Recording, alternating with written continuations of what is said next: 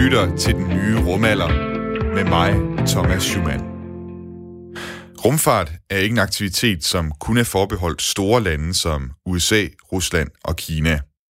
Herhjemme i Danmark der er vi faktisk også med på nogle af de store missioner, når vi tager til Mars og Merkur og endnu længere ud i solsystemet. Der er faktisk masser af gode historier derude fra dansk rumfart, som vi ellers ikke hører så meget til. Og derfor tænkte jeg, at jeg vil lave en kort sommerserie, hvor jeg tager ud og besøger nogle af de danske virksomheder og danske organisationer, der har markeret sig i rumfarten.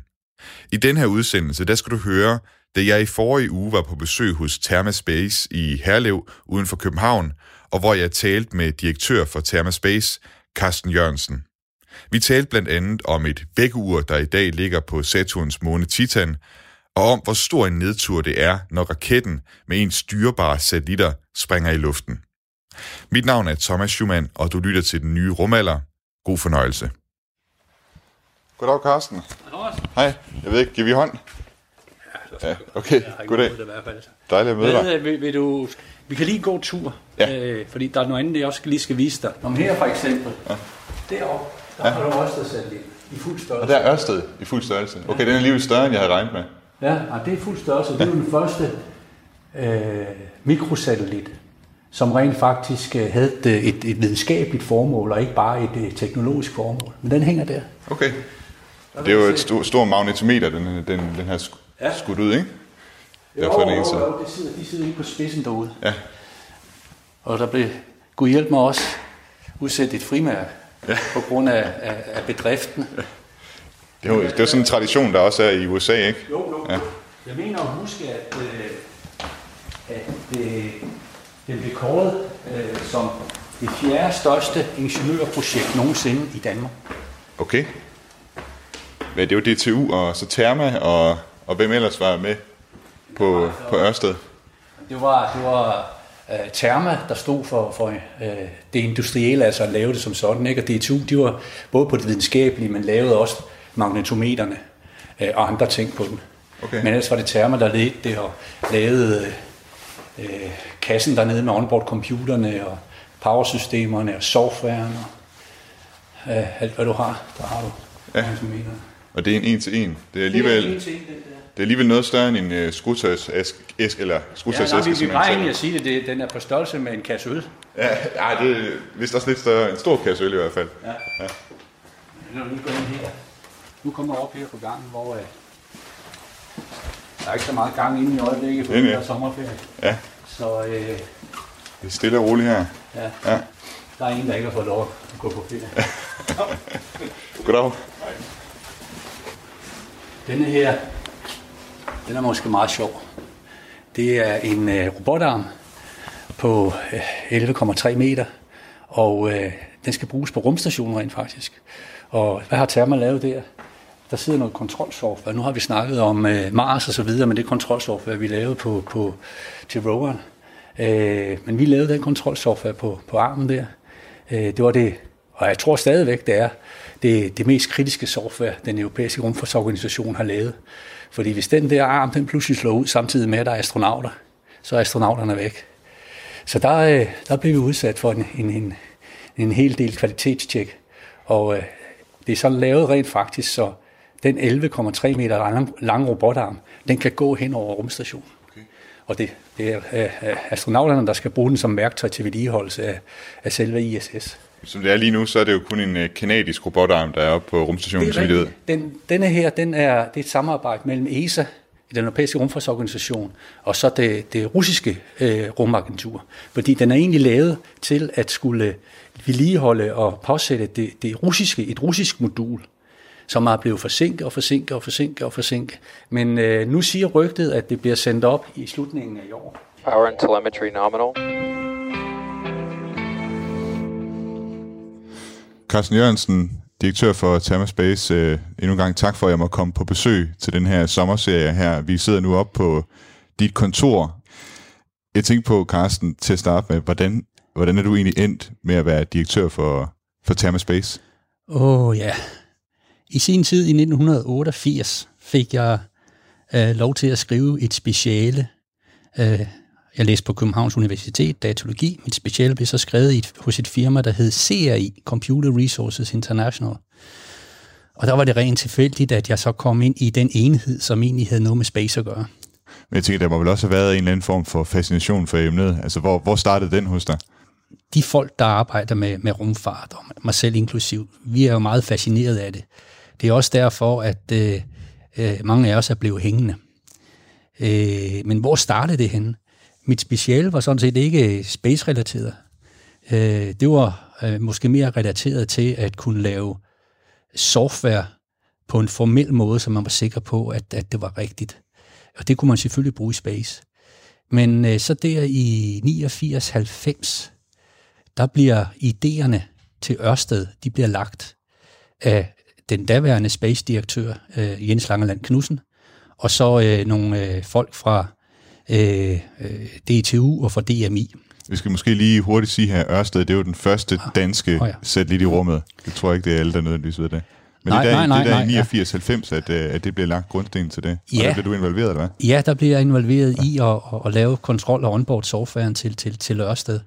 Senere hen, så meget hurtigt efter, så bliver jeg faktisk projektleder på, på, på projektet.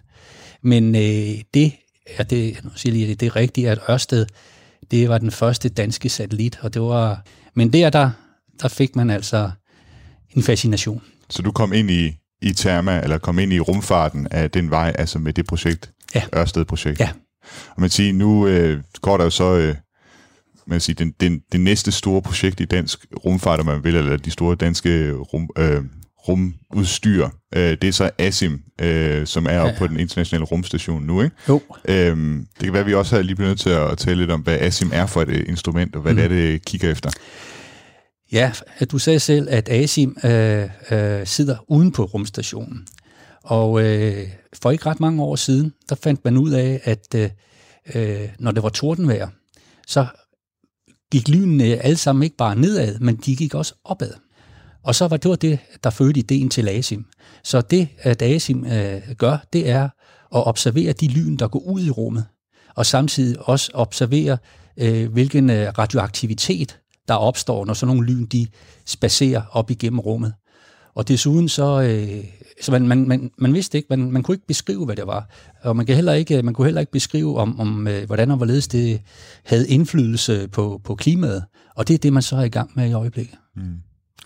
Nu er ASIM, det er jo så kun en af rigtig mange missioner, som I her hos Therma Space leverer komponenter til. Og, øh, det er ikke komponenter, vi leverede til ASIM. Nej, det var det, var det hele, ja, ja, undskyld. Ja. ja, ja, så havde vi en masse ja. underleverandører med, også i Danmark. Ja. Så, ja, ja.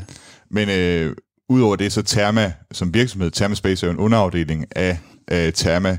I, øh, I, I laver jo også en, en, en del forskellige andre ting. Altså jeg tænker, når jeg tænker på Therma, så tænker jeg nogle gange på jer som en dansk udgave af den her virksomhed. It's why we're not only developing the laser weapon systems you'll need, but deploying them in the field. It's why we've coded cyber readiness into everything we do. It's why we created Orion, the only spacecraft that can take humans to the moon, Mars, and beyond.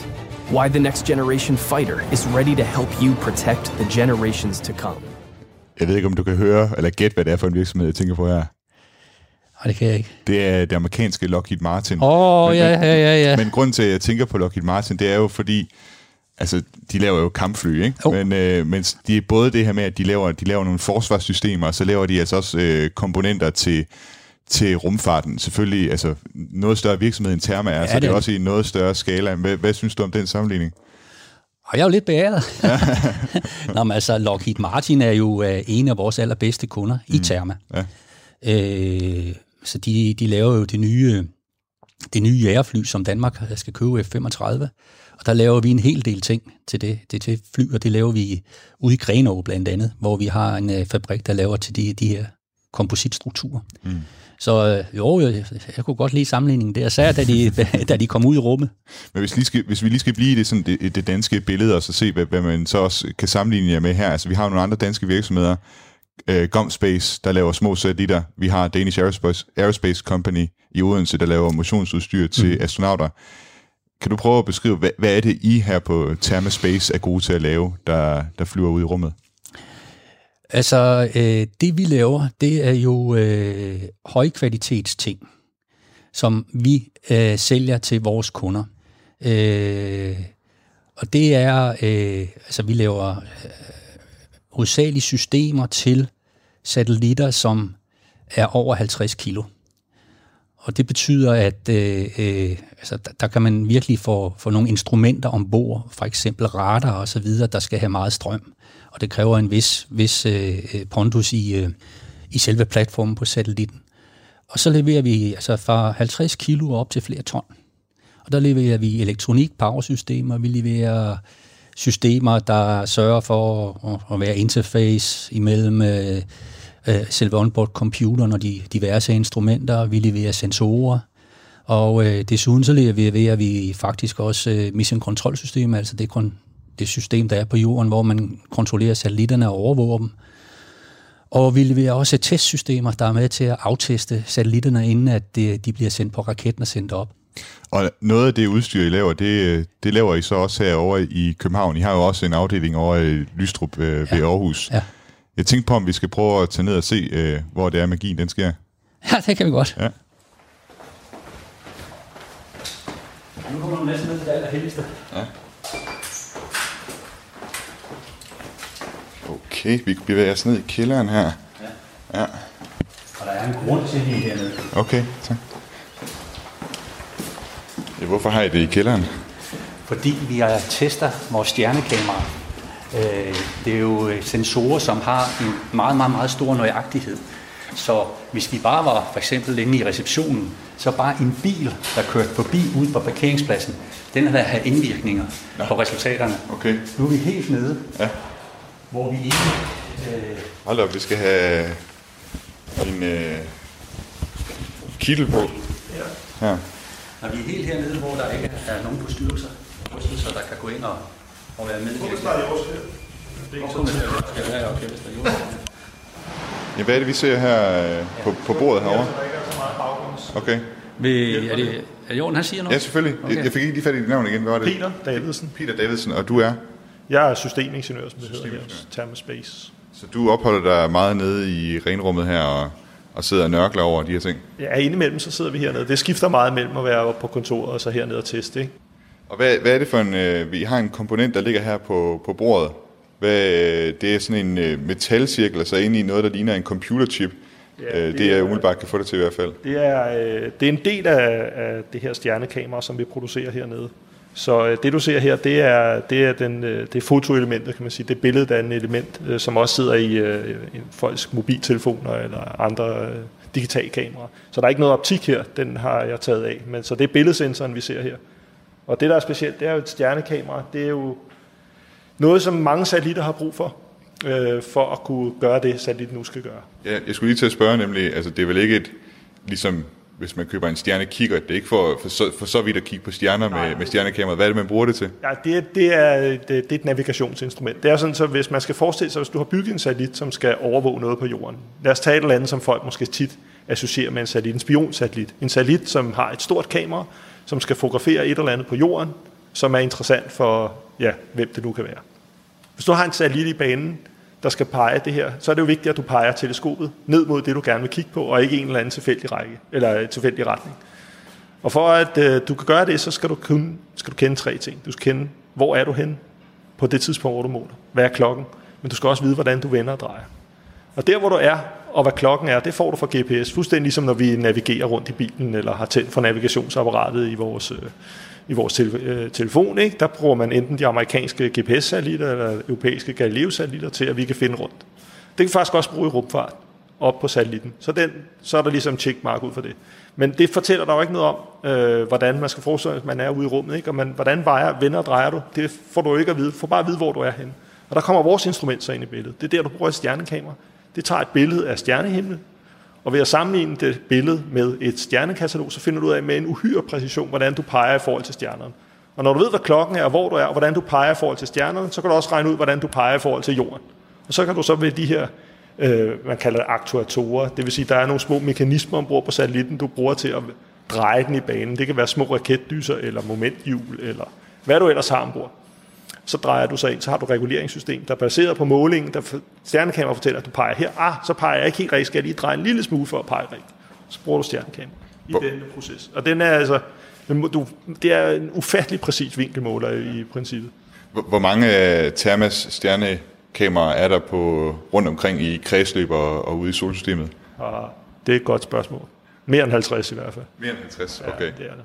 Og er det primært i kredsløb om jorden, eller er det også øh, længere ude? Vi har øh, primært i kredsløb om jorden, men vi har også et øh, par stjernekameraer, som har rejst væk fra jorden.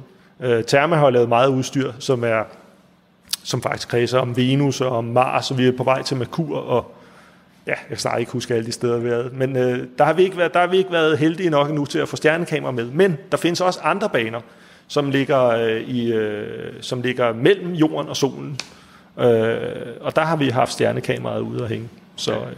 Ja, men jeg synes godt, vi kan nævne, at øh, i, denne her, i denne her uge, øh, nu snakker du stjernekamera, om det er jordobservation eller hvad det er, men der indgik vi rent faktisk øh, kontrakt omkring stjernekamera. Vi har også powersystemet på den ESA-mission, der hedder Plato, ja. og som skal øh, øh, kigge på øh, stjerner og finde ud af, om der er, er, er nogle øh, lignende planeter som, som Jorden.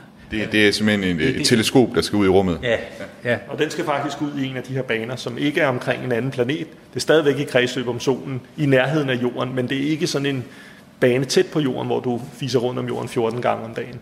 Og, og når jeg går ud fra, når man har sådan et teleskop, der skal finde planeter ude omkring andre stjerner, skal virkelig pege nøje, så det er også vigtigt at have nogle stjernekameraer, der, der fungerer godt. Præcis. Altså, som du sagde før, de systemer, I laver, de, de kan jo være medvirkende til. Vi smadrer hele missionen, så det bliver spændende, når, når Plato skal sendes op. Hvordan, hvordan kom Therma overhovedet i gang med at, at lave udstyr til rummet? Altså, hvordan gik man fra at have de her termometre og, og, og andet, man lavede til, til at, at lave ting til, til rumfarten? Jeg tror, det springende punkt der, det er, at Danmark de, øh, øh, meldte sig, øh, blev medlem af den europæiske rumfartsorganisation, altså så den organisation, der var der før, øh, der meldte man sig på. Det vil sige, at man fik adgang til et marked på grund af medlemskabet, øh, og, og derfor mulighed for at, at, at, at lave kontrakter. Det, det, det, det må være det, der er kimen til det. Og så har man så fortsat, fortsat løbende og, og bygget ud og lavet nyudviklinger. Ikke? Altså stjernekameraet, som vi nu sidder, står og snakker om her, øh, den har vi i fire, version, i fire versioner. Og, og det samme med powersystemer og så videre. Ikke? Altså, så kommer ny teknologi, og så skal vi lave vores ting om og, og gøre det bedre. Så, så det er sådan, det er kørt. Når du øh, arbejder med sådan et, et stjernekamera her, og som bliver sendt ud i rummet, eller skal med på Plato for eksempel, mm-hmm. og være med til at sørge for, at den kigger rigtigt på de her planeter, som man jo så også vil undersøge for, om der er muligt liv og sådan noget. Hvordan er det for dig at stå og arbejde med sådan nogle komponenter, der kommer ud på, på de, den her slags missioner? Jamen altså, det er jo, en, det er jo en, hvad kan man sige, evig inspirationskilde. Ikke? Det, er jo, det er jo noget af det, der gør, at det, det, det er sjovt at lave det, vi laver. Altså, så det, der, der er egentlig ikke så meget at sige andet, end at det, hver eneste gang, du har lavet et stykke udstyr, som bliver sendt op, så er det altid spændende. Ikke? Og det, det er, også, man kan sige, det at være en, have en så vigtig komponent, øh, gør jo også, at, at det er altid forbundet med en lille smule nerver ikke, hver gang, og en, og en vis form for spænding. Ikke? Også selvom man siger, okay, det er måske et, et kamera, du har lavet til en mission tidligere, som ligner det her, så er der jo altid mulighed for, at et eller andet kan gå galt. Ikke? Og når du laver et instrument, som er så vitalt for missionen, jamen så hænger du også lidt på den, hvis ikke det virker. Ja. Har du nogensinde skulle stå der og, forklare dig over for nogle øh, fra ESA eller NASA, der, der har været, været, været sure over, at det ikke virkede? Heldigvis ikke. Altså, vi har ikke stedet været sure over, at det ikke virker. Vi har opdaget, hvad kan man sige... Øh, jeg ved, faktisk er der ikke noget negativt at sige i den her scene. Det der, det, der typisk sker, det er, at vi har været hvad kan sige, heldige eller dygtige nok til, at det virker, øh, når du har sendt det op. Men du har jo typisk missioner i rumfart, som som kører i mange år. Og når så, man kan sige, missionens, det man kalder nominel levetid er overstået, hvis så alting fungerer, og man kan finde penge til at drive satellitten videre, så skal man jo gå alting igennem og finde ud af, okay, fungerer de, kan det, kan det betale sig at kaste flere penge efter tre års mere drift, for eksempel. Så går man alle delene igennem og finder ud af, okay, kan det virke tre år mere, kan det også. Så når man til stjernekamera. Stjernekamera er en følsom komponent. Der er en masse stråling ude i rummet, som over tid gør, at stjernekameraet degraderer en lille smule. Det kan man heldigvis gøre noget ved ved software. Så igennem, igennem mange af de missioner, vi har deltaget i, der har vi simpelthen forfinet vores software, vores, vores algoritmer, der har gjort, at stjernekamera kan fungere længere og længere og længere. Så det er mere sådan en dialog, du er inde i øh, med, med en kunde, hvor kunden kommer og siger, at de er tilfredse op, men nu kan, kan vi få det her til at holde lidt længere. Og ellers så kan jeg vende tilbage til, at det, der er det største nedtur, du som regel, eller ikke som regel heldigvis, men som du kan komme ud for, det er jo, når raketten fejler. Og det har vi været ude for en del gange, ikke? At du har været med og, og har sat nogle ting på og gør klar og sidder der og tæller på fingre om aftenen, og så bliver raketten sendt op, og så går det galt. Så springer den i luften på vejen op, eller noget Sidst som her i weekenden var der en, øh, en af de her nye raketter til at sende mindre satellitter op fra øh, New Zealand, som, øh, som fejlede, ikke? og den havde ja, en, jeg tror, et sted mellem 5 og 10 satellitter med øh, på samme mission. Ikke? Så der er mange mennesker involveret og sådan noget der, så det er en, det er en, det er en tung eftermiddag eller aften, eller hvornår det er, hvor det går galt. Ikke? Og der hjælper det ikke ret meget. Der er en eller anden, der siger, altså hvis du har råd, så har du måske forsikret dit udstyr. Men det, det er jo, det, det, det hjælper ikke meget. Det er klart, det hjælper lidt på økonomi, men det hjælper ikke meget på den fornemmelse, du sidder med sådan en aften eller eftermiddag, hvor det er gået galt. Det er, det er en nedtur. Så, så får man et par fadøl. Liftoff. Go Falcon, go GPS. Vi er nu tilbage igen, øh, Carsten, på, på dit kontor, og øh, indtil videre, så har vi kigget lidt på, øh, vi var jo lige nede og kigge på noget af det, som I bygger nu, de her stjernekameraer. Men jeg tænkte, vi skulle også lige prøve at dvæle ved nogle af de missioner, som I har haft gang i, for jeg synes, der er nogle ret fascinerende historier at fortælle da. Øh, der, altså for siden 1972, i hvert fald kunne jeg se på jeres hjemmeside, ja. har øh, Therma været med på omkring 50 rummissioner. Det er det, jeg kunne få det til. 50, 50 plus. 50 plus. Og nogle af dem, de er altså kommet øh, ret langt ud i øh, solsystemet. Jeg synes lige, vi skal prøve at høre et klip her.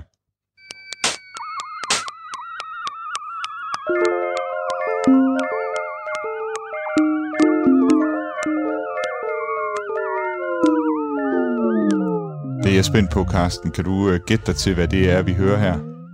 Radiosignal fra en satellit omkring Mars. Ah, det, ja, du skal længere ud endnu, og det er faktisk heller ikke helt radiosignalet. Nå. Det er lyden af Huygens-sonden, eller i hvert fald, ah. men, men, eller, det er en NASA-medarbejders øh, hvad skal man sige, fortolkning af det. Han har taget de instrumenter, der er på, på sonden og sådan noget, og så har han la- ligesom lagt lyd til deres styrke og sådan noget. Så hver gang man hører et af de her nærmest sådan klaverlyde, så er det et billede, der bliver taget fra Huygens, der, der daler ned til overfladen af ismånen Titan. Altså Huygens sådan, det var en, en, øh, en sonde, der blev udviklet af det europæiske rumfartagentur, som i 2005 blev den første sonde, der nogensinde landede på Saturns måne Titan. Og ja, altså, øh, det er ret langt ude i, i solsystemet. Og øh, Carsten, I havde en helt særlig komponent med ombord på øh, Huygens-sonden, øh, der var ret afgørende for, om, om missionen i det hele taget lykkedes med at nå ned til den her ismånes overflade. Kan du ikke prøve at fortælle lidt om, hvad det var for en komponent, I havde med? Altså, du, system var det. Et system, ja, undskyld. og øh, i folkemunde, så blev det kaldt et meget avanceret vækkeur. Og øh, det her vækkeur, altså selve, selve øh, høj skulle jo fare ned igennem atmosfæren, for så at, at, at lande øh, på, øh, på planeten. Øh, og det, der var vigtigt ved missionen, det var, at man skulle tage alle de målinger, man kunne på det rigtige tidspunkt, når den fløj ned igennem atmosfæren. Og der er øh, vores system her, jamen øh, det skulle simpelthen tænde på det rigtige tidspunkt de instrumenter, der skulle måle øh, på, på, på, på, på, på turen ned igennem atmosfæren. Og øh, hvis vi tændte dem for tidligt, så fik man ikke alle målingerne. Og hvis vi tændte det for sent, så var der heller ikke, øh, fik vi heller ikke alle målingerne. Men i bund og grund, så var det, at det system skulle simpelthen tændes på det rigtige tidspunkt. Okay. Og det lykkes. Ja. Øh, der er måske en anden lille krølle på historien, fordi at øh, selve landeren, den havde også nogle kameraer med. Da den var, så var landet på, på, på planeten der, øh, så var det meningen, at den skulle, jeg kan ikke øh, lige øh, huske, hvor mange timer det var, altså den, det, det var på batterier. Det var også lige meget, der var to kameraer ombord, men øh, det ene kamera virkede ikke, den var landet. Så man fik kun halvdelen af de billeder, Nå, man havde regnet med. Fordelen, det var ærgerligt. Ja, men ja. Det, var, det var en sekundær del af ja. missionen. Jeg tænkte på, hvordan er det, nu ved, nu ved jeg faktisk ikke, hvor meget du var med i ind over den her mission, men hvordan er det at tænke på at have sådan et, et vækkeur i, i folkemåne, ja. der, der ligger på Titans overflade? Det er jo meget sjovt at tænke på, men uh, altså, uh, så er der jo ikke så meget mere i det. Uh, der, hvor det, det store slag skulle slås, det var, uh, da tingene skulle tændes jo.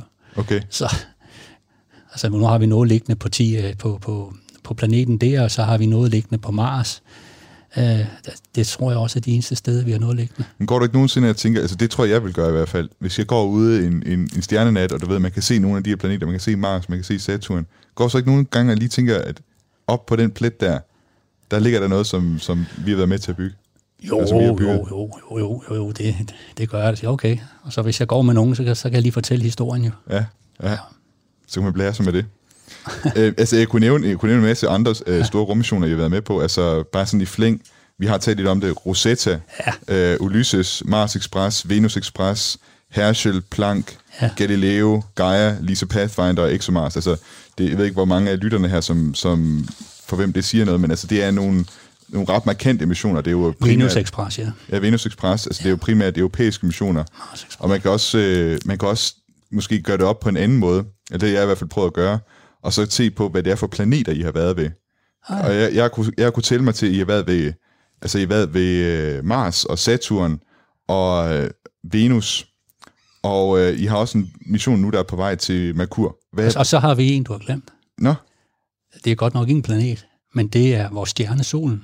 Okay. Der har vi en mission, øh, øh, øh, hvor at spacecraften er på vej til solen nu.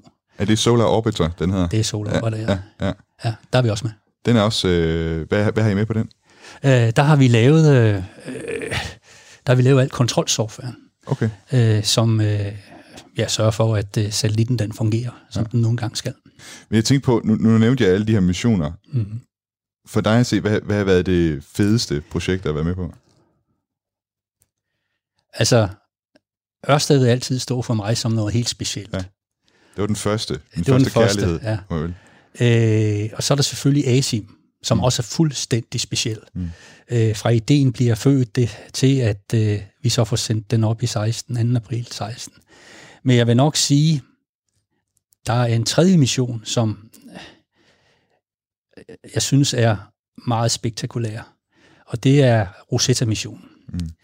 hvor at øh, spacecraften flyver 10 år gennem rummet, for derefter at komme tæt på en komet, øh, og så sende en lander ned. Det var specielt at være med i, og der var øh, stor hype på det øh, fra de forskellige medier her i Danmark og i resten af verden faktisk, fordi hvis det her lykkedes, så var europæerne de første, der var landet på en komet. Det var sådan rent Bruce Willis over det. Øh, og jeg husker, rent faktisk så landede vi tre gange. Det ved jeg ikke, om du er klar over. Jeg ved, I havde Philae-landingsmodulet, Ja, Philae, ja. som, som, som Philae. var den, der... Ja, nå, jo, så ved jeg godt, hvad du mener med, med de tre gange. Okay, Fordi ja, ja, ja. ja. Den, øh, den hoppede lidt hen over overfladen, Ja, kan man ja. sige. Ja. Øh, jeg var på vej til, til Tyskland ned til kontrolcentret i Darmstadt. Øh, når sådan nogle ting sker, øh, jamen, så er der et stort event der, og så står man og, og, og, og venter, og alle dem, der har været med til at, at lave det for firmaerne, og forskere og så videre, jamen, øh, de er så samlet til et stort event. Og øh, øh, da jeg er på vej ud til flyveren øh, om formiddagen, så øh, bliver jeg ringet op af en af mine medarbejdere. Et, han sad rent faktisk i kontrolcentret. Så siger han, Carsten, øh, det, det er ikke sikkert, du behøver at komme. Nå, hvad er der nu sket? Ja, man kunne ikke få kontakt til de spyd, Mm. som skulle bores ind i, øh, i kometen for at holde den nede. Fordi at øh, øh, filet her på jorden, den vejede omkring 100 kg. Men op på, på, på selve kometen, fordi den var så lille, så var- vejede den kun 35 gram. Nå, siger jeg så, okay, jamen, jeg skal flyve om en times tid. Så kan du lige prøve en gang og se, om ikke der kommer nogen nyheder. Så fik jeg så et opkald et kvarter før jeg skulle flyve, at øh, man ville lande, selvom man ikke havde kontakt til spydene, selvom man ikke kunne bruge spydene. Okay. Men det var før, man havde sendt den afsted ned mod kometen, eller hvad? Ja. Okay.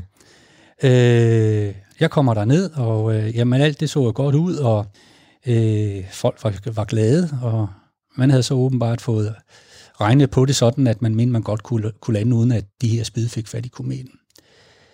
Så øh, sker der det, at øh, man står og venter, har et kæmpe skærm, og man venter bare på et bip, øh, og alle folk de står og kigger, og man havde jo beregnet, hvornår man kunne forvente at få et bip, og så var der jo altså også et stykke vej, at øh, det, det her bip, det skulle, øh, og bippet betød, at jeg var landet. Mm. Nu er Fille i landet. Ja.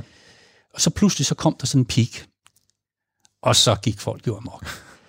De gik fuldstændig amok. Ja. Ja. Det lykkes, det lykkes, Ja. ja. det lykkes. Ren uh, EM92-stemning. Ja, jamen det, det, det var der, det var der. Jeg tror rent faktisk, at... Øh, jeg ved ikke, om det var til TV2, jeg lavede et interview, hvor, hvor de også spurgte, jamen, hvordan føltes det? Jamen, det må være ligesom at vinde VM-finalen. Ja. Men så pludselig ser jeg, at chefen for ESA pludselig får et eller andet besked, og han forsvinder hurtigt ud af rummet. Så hvad fanden er der nu sket? Det viser sig så, at øh, ja, den landede, men, men, men så hoppede den simpelthen, og landede anden gang, og hoppede en gang til, og landede tredje gang. Så i bund og grund, i løbet af den periode, der fik man altså tre bip, hvor man kun havde forventet at få et. Men den lagde sig så ikke det sted, man havde regnet med, men et andet sted, som øh, det sted øh, bevirkede, at en, en del af solpanelerne desværre ikke vendte mod solen. Så missionen der med Philae, den, øh, den, den øh, blev lidt øh, mindre, end man har regnet ja. med. Men man har fået meget ud af det. Altså, jeg kan huske nogle af billederne der, altså det, den, den endte i sådan øh, op ad en klippe på en Correct. eller anden måde, så den lå lidt i skyggen i virkeligheden, ja. af den klippe der. Ja. Jeg tænkte på, Carsten, hvad, hvad, nu har vi så talt om en af de, de fedeste oplevelser i forbindelse med det her. Hvad har været en af de værste oplevelser? Ej, der, der, der er to. Den, jeg vil fortælle om nu, det var på en mission, der hed Kloster. Det var tre satellitter, der skulle sendes op med Ariane 5. Den første Ariane-opsendelse. Den eksploderede simpelthen. Og det er første gang, jeg har set så mange voksne mænd med tår i øjnene. Du havde forskere, der havde arbejdet måske 20 år på den her mission. Så så de, bum, der gik det hele. Det gik bare op i røg. Og så var det væk. Men, øh, var du selv dernede? Og, jeg var, jeg, og, og, ja, det, det, det var jeg. Ja. Nej, ikke, nej, jeg var ikke over, ikke overværet opsendelsen, men det, der sker, når man sender øh, noget op fra den europæiske rumfars, eller ja, fra den, øh, hvor den europæiske rumfartsorganisation med, så bliver der lavet sådan en event nede på øh, kontrolcentret. Og der er der live-optagelse på kæmpe skærm, ja. hvor man står og kigger på raketten, og det begynder at bang, så ryger den op, og forhåbentlig fortsætter den så. En anden ting, øh, havde vi udstyr med der? Det havde vi faktisk ikke, men vi havde lavet alle de testsystemer, der skulle til for at teste, at satellitterne var i orden. Okay. Det havde vi lavet. Men øh, vi var på en mission, der hedder Kryvesat. Den er stadig i live. Der skulle måle tykkelsen på øh, grøn, altså isen op omkring Arktik. Øh, der er vi ombord med, med stjernekamera. Og øh, der var jeg igen nede på øh, kontrolcentret, altså ESOC, som det hedder, i Darmstadt. Og øh, det, det var med en russisk raket, den skulle sendes op. Og øh, den blev så sendt op, og det lød fra det russiske kontrolcenter ind over, at everything is nominal, everything is nominal, og så forklarede videre, at det var godt nok, og så, men så, så kunne vi få et glas champagne alle sammen, og så videre, så pludselig så havde øh, øh, NASA rent faktisk fundet ud af, at der var faldet noget ned op omkring Grønland. Og ja. det, der var sket, det var, at raketten simpelthen var faldet ned, og det, vi hørte fra Rusland af, det var simuleringer. Ja. Så øh, oppe i, i, i farvandet omkring øh, Grønland, der har vi altså også udstyr liggende. Det ligger bare nede under isens overflade, eller ja, nede, på, ja, ja. nede på havbunden? Ja, ja, ja. ja. Men så skal jeg lige sige, at øh, øh så kom der en Kryosat 2. Det er derfor, okay. jeg siger, at øh, Kryosat er stadigvæk i live. Ja. Den er blevet øh, forlænget og forlænget og forlænget. Øh, og øh, så lavede vi jo det, altså en replika af det, vi havde lavet. Det gjorde de andre også, og det, så blev det sendt op, og det fungerer. Ja. Og det fungerer, det fungerer i dag. Der er rigtig mange øh, gode historier, og jeg tænker, at det, vi skal tale om øh, som det næste, det er så også nogle af de missioner, som er undervejs, eller som, som I arbejder på øh, lige nu. M1D engine chill is complete. I dagens udsendelse af Den Nye Rumalder, der sidder jeg sammen med Carsten Jørgensen på hans kontor her i øh, Therma i Herlev uden for København. Og vi har netop talt om nogle af de her missioner, som Therma har været med på, og nogle af de gode historier, der gemmer sig fra, fra jeres arkiver, om man vil.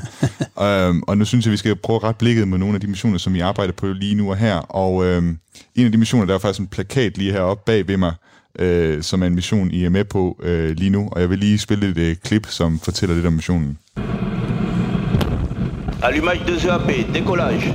The Bepi Colombo mission to Mercury is off to a successful start. Within hours of launching from the European spaceport in French Guiana, the spacecraft had unfurled its antennas and two 15-meter solar arrays. Altså, nu må jeg sige, måske fra jeres side her på Therma, så er I måske overstået med missionen, det ved jeg ikke, men altså, det er jo en Baby Colombo-missionen er jo en mission, der er sendt afsted af det europæiske rumfart, øh, rumfartagentur til Merkur, og den er, den er på vej til, til Merkur. Jeg ved ikke, hvor mange år det tager for den at nå frem. Kan du øh, prøve at fortælle om, hvad, hvordan er det, I har været involveret i, i missionen? Øh, vi har leveret øh, øh, det powersystem, som øh, sidder inde i transfer-modulet. Der er jo to moduler. Der er et moderskib, som tager en, øh, en såkaldt orbiter med op til Merkur, spytter den ud, når den, når den nu skal det, når den kommer derop. Men øh, hele øh, det moderskib øh, bliver øh, født med strøm fra, fra, fra vores system, og som vi hørte før, øh, blev lige mærke i, at de store solpaneler, som øh, blev nævnt, det er dem, vi øh, øh, bruger selvfølgelig til at hive strøm ud af, og så ellers at distribuere rundt til, øh, til, til, til de forskellige systemer. Så I, I ligger mellem, man kan sige, mellem solpanelerne og instrumenterne, der skal bruges, Ja. så er det jer, der ligesom sørger for, at strømmen bliver fordelt ud og sådan Ja, noget. også, og, altså til onboard-computerne og så videre, ja. til platform, ja. ja. Jeg har faktisk også et klip mere, jeg lige vil prøve at spille for dig her. Although we don't know much about both dark matter and dark energy, this could change quite soon. ESA is now building a new space telescope called Euclid, which will further look at the hidden side of the universe. Ja, Euclid-missionen, altså et øh, rumteleskop, som jeg har forstået det som, skal kigge på nogle af de helt store spørgsmål inden for kosmologien lige nu. Altså netop, hvad er, hvad er sådan noget som øh, mørkt stof? Og der er I også med. Ja. Kan du prøve at fortælle lidt om, hvad I, hvad I laver til Euclid? Ja, Med Euclid, der øh, er vi igen med med, med øh, vores powersystem, ja. og så har vi været med også på at, at, levere testsystemer på jorden, øh, og kontrolsystemer til, til kontrolcentret, øh, software til det. Så der, der har vi haft en, en, en rimelig stor aktie. Og det er jo så en, øh, en, en mission, som ikke er fløjet endnu. Den, den er stadig ved at blive bygget, så vidt jeg ved, øh, hos ESA. Ja, det er Ja. ja. korrekt. Ja. Og kan du prøve at fortælle noget om, om den mission, hvad den ellers skal? Nå, men den skal jo ud og, og og prøve at undersøge det her med, med, med øh, øh, dark matters, øh, fordi at øh, i bund og grund, så øh, kan vi kun øh, identificere cirka 2% af det, der omgiver os. Vi kan se de lys og så videre, og så videre. Der, der, der er 98 eller 96 procent af vores univers, vi simpelthen ikke ved, hvad er. Og øh, det er det, man kalder dark matter, så det er det, den skal ud og prøve at finde ud af. Det er, når man kigger på galakser og sådan noget, så kan man ja. konstatere, at, at alt det, man kan se, det er ikke nok til at holde galakserne sammen. Der må være et eller andet stof derude, som vi, som vi, ikke, kan, vi ikke kan registrere endnu. Ja, ja, ja præcis. Ja. Og det er på den måde, man kommer ja. til, at vi kender kun cirka 2% af det, der, ja. der udgør vores univers. Ja. Jeg kunne forstå på den video, jeg så også, altså det er også, udover dark matter, så er det også noget som dark energy, altså Ja, ja. hvad hedder det, universets øh, udvidelse. Og man kan sige, det er jo nogle, det er nogle ret fundamentale spørgsmål, som, som den her mission skal være med til at løse. Jeg tænker på, giver det jer nogen form for præstationsangst, når der I sidder og skal og levere komponenter til, at altså, her sidder nogle forskere med, med altså det kan være gennem, store gennembrud, ikke, de, de laver, som er afhængige af jeres systemer. Nej, det, det, sådan tænker vi faktisk ikke. Øh, Vi tænker på, at vi skal sørge for at levere noget, Okay. der fungerer. Øh, Og så er det jo meget sjovt at være med på, på sådan nogle ting her. Man kan jo sige, jamen øh, udvider universet sig rent faktisk. Mm. Hvor at lige inden at øh, den gode mand Stephen Hawking døde, der kom han jo med en noget opsigtsvækkende udtalelse om, at, at øh, universet udvider sig simpelthen ikke. Okay. Øh, og det er jo selvfølgelig noget af det, der også kommer ud af Euklid. Det er nogle øh, ret åbne spørgsmål stadig på en måde. Ja, det er ja. meget åbent. Ja. Her til sidst i udsendelsen, så skal vi prøve at, at kigge lidt fremad. Vi skal nemlig også prøve at kigge lidt på, på øh, I befinder jo her i Danmark selvfølgelig, øh, og hvordan den danske rumfartsstrategi ser ud fra, fra din stol. Power and telemetry nominal. Vi er nu ved at nå vejs ende af dagens udsendelse af den nye rumalder, hvor jeg altså har været på besøg hos Thermaspace og talt med dig, Carsten Jørgensen, direktør for Thermaspace. Og alle de missioner, som vi har talt om, øh, de fleste af dem, altså jeg tror nærmest alle, vi har talt om i dag, det har været europæiske missioner. Øh, så, vidt jeg, så vidt jeg kunne tælle i hvert fald, har det været inden for det europæiske rumfartagentur ESA. Det er rigtigt. Og måden, som vi i Danmark får instrumenter og udstyr med på de her missioner, det er, altså måden, som ESA-samarbejdet er skruet sammen på, det er ved, at Danmark betaler et bidrag til, til ESA, og så øh, afhængig af størrelsen på, på det bidrag, så får vi så lov at være med. Så får I her hos Therma øh, lov til at bygge nogle komponenter til... Vi, er, er det ikke rigtigt forstået? Jo, jo, jo, ja. men der er lige en korrig- okay. korrigering. Ja. Fordi at øh, Danmark er medlem af ESA, så får vi adgang til at konkurrere ja, okay. om at levere udstyr til øh, missionerne. Ja. Øh, øh, øh, der åbner sig en, en dør for eksempel til en Euclid-mission, til nogle jordobservationsmissioner, og den dør, den er geografisk betinget, mm. netop af de midler, som der kommer fra det enkelte land. Ja. Men øh, det er jo det samme for finske firmaer, svenske firmaer, norske firmaer osv. Og så konkurrerer vi. Okay. Hvis ikke vi havde det medlemskab, og hvis vi, hvis vi øh, får for lidt, øh, hvis der er for lidt finansiering omkring de her ting, jamen øh, så er der ikke adgang. Men nu har vi jo talt om, og jeg kunne nævne i flæng, en masse missioner, som, mm. som Therma har været med på. Det lyder jo egentlig som om, I, vi er med rigtig mange steder. Mm. Øh, er vi egentlig ikke meget godt med i, i rumfarten øh, fra, fra den side? Set ud fra, fra, fra øh, øh, de finansielle midler, som øh, Danmark øh, sender i retning af, af ESA, så, så jo. Men man skal også prøve en gang at tænke lidt mere forretningsmæssigt på tingene måske. Det er, at hvis vi sammenligner os, altså vi sammenligner Danmark med Sverige, med Norge osv., så er, er, er vi langt fra øh, det niveau, som ESA egentlig gerne mente, at Danmark skulle bidrage med. De mener simpelthen, at vi skal bidrage mere? Ja, okay. øh, fordi de her bidragsydelser som sådan, øh, de følger en, øh, et indeks op af BNP. Øh, selve hovedbidraget, som er det øh, at være medlem, det øh, kan man ikke røre ved. Jamen, det er en eller anden fast procentdel af vores BNP. Så er der det, der hedder de optionelle programmer. Det er nogle programmer, som man kan melde sig til eller lade være. Og det her, det er udviklingsprogrammer, det er jordobservationsprogrammer. Og her betaler Danmark langt fra det, som ESA egentlig vil forvente, og som andre lande gør. Og hvad, altså det er jo fint nok, at ESA kan have nogle forventninger til os om, hvad vi gør, men altså, hvad betyder det for den danske rumfartindustri, ja. at, at det danske bidrag ligger, hvor det ligger? Jamen det betyder, at øh, der er områder, vi simpelthen ikke har adgang til. Øh, der er øh, øh, missioner, vi ikke får adgang til, fordi at bidraget er alt for let. Øh, så vi kan lige så godt lade være med at byde. Mm. Øh, vi har, øh, der er et øh, kæmpe program kørende i øjeblikket, Copernicus, som er EU's øh, øh, infrastruktur af jordobservationssatellitter. Og øh, der svarede vi øh, på request for proposal, som det hedder, øh, på en meget, meget, meget høj værdi. Øh, og det viste, og der var andre danske firmaer, der også øh, var inde på det, og det viste bare, at der var muligheder for, for, for dansk rumfartsindustri til at, at øh, faktisk kunne levere utrolig mange ting til den her infrastruktur. Mm. Øh, men bidraget til selve Copernicus fra Danmark øh, begrænsede de muligheder kraftigt. Okay.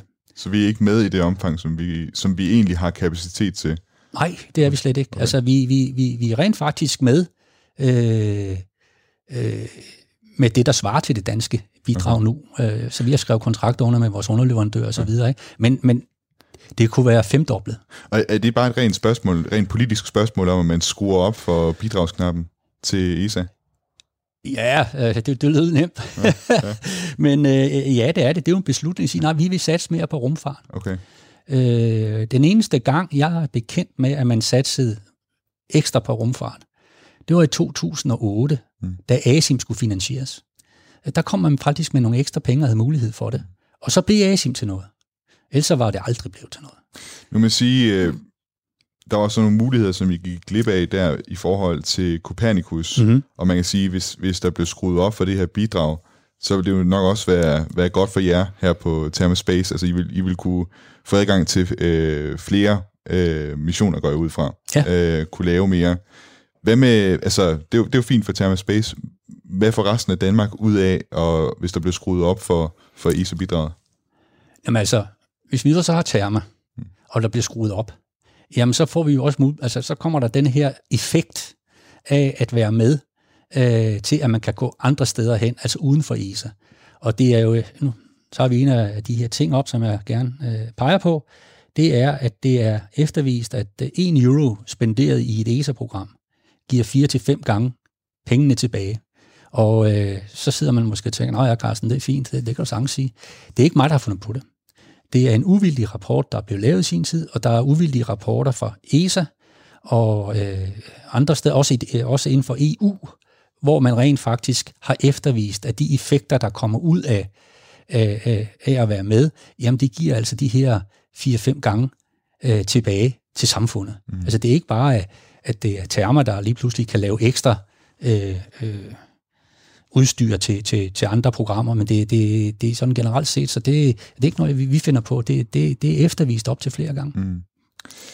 Her på øh, falderæbet af dagens udsendelse af den nye rumalder, så øh, kunne jeg godt tænke mig at spørge dig ind netop til det her, altså nu, nu har jeg valgt at kalde den her radioudsendelse den nye rumalder, mm. fordi jeg i hvert fald har opfattelsen, og mange andre også har opfattelsen af, at der sker noget nyt mm. i, i rumfarten lige for tiden. Ja. I, de år, vi ser, altså lad os sige i 20'erne, øh, det næste år 10, hvad er du mest spændt på at se i rumfartens verden, der udfolde sig? Jeg tror, jeg peger på to ting. Det ene, det er, at i øjeblikket, der ser vi, at øh, øh, de store geostationære satellitter, altså operatørerne, at de holder lidt igen med at ordre nye satellitter. Og det er på grund af, at øh, man er begyndt at, at kigge på at lave konstellationer i low Earth orbit. Øh, der er et firma, der hedder OneWeb, som lige er kommet ud af konkurs, øh, som har øh, til mål at lave 600 kommunikationssatellitter i low Earth orbit. Og så er det selvfølgelig Elon Musk, øh, hvis formål er at, at lave, jeg tror det er 4.200 satellitter i low Earth orbit. Jeg ved ikke, om du, øh, Thomas, så her for, jeg tror der var tre ugers tid siden, ind over Danmark, der kom der ligesom sådan en lang hale af stjerner. Det var simpelthen hans satellitter.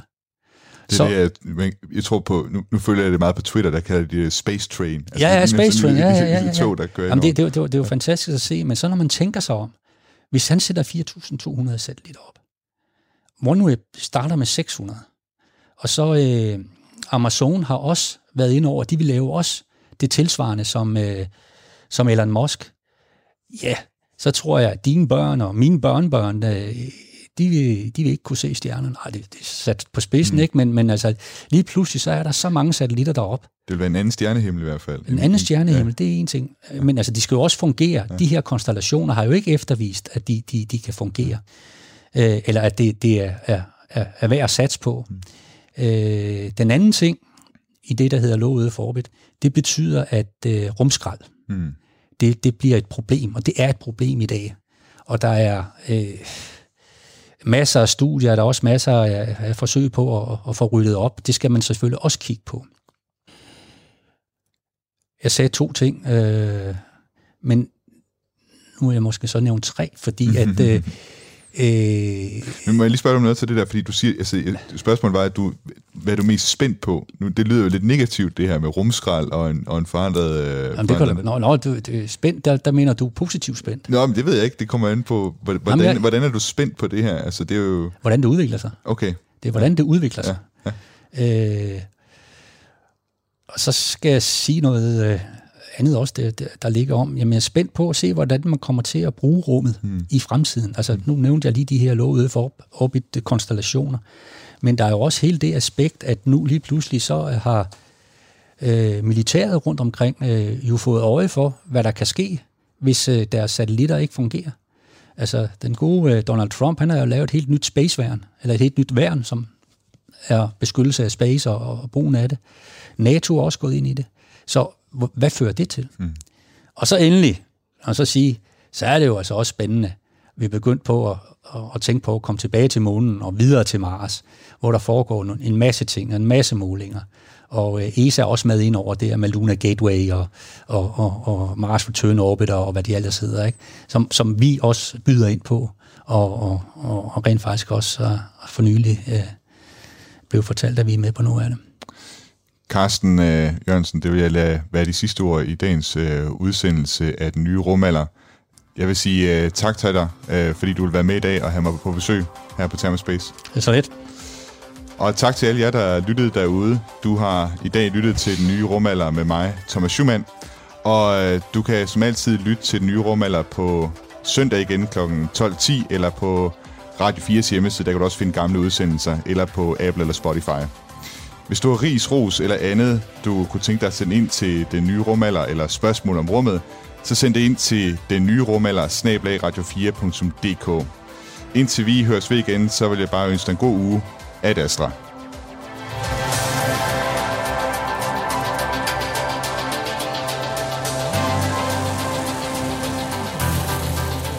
It's about believing in, in the future and, and thinking that the future will be better than the past. Um, and I can't think of anything more exciting than going out there and being among the stars. That's why.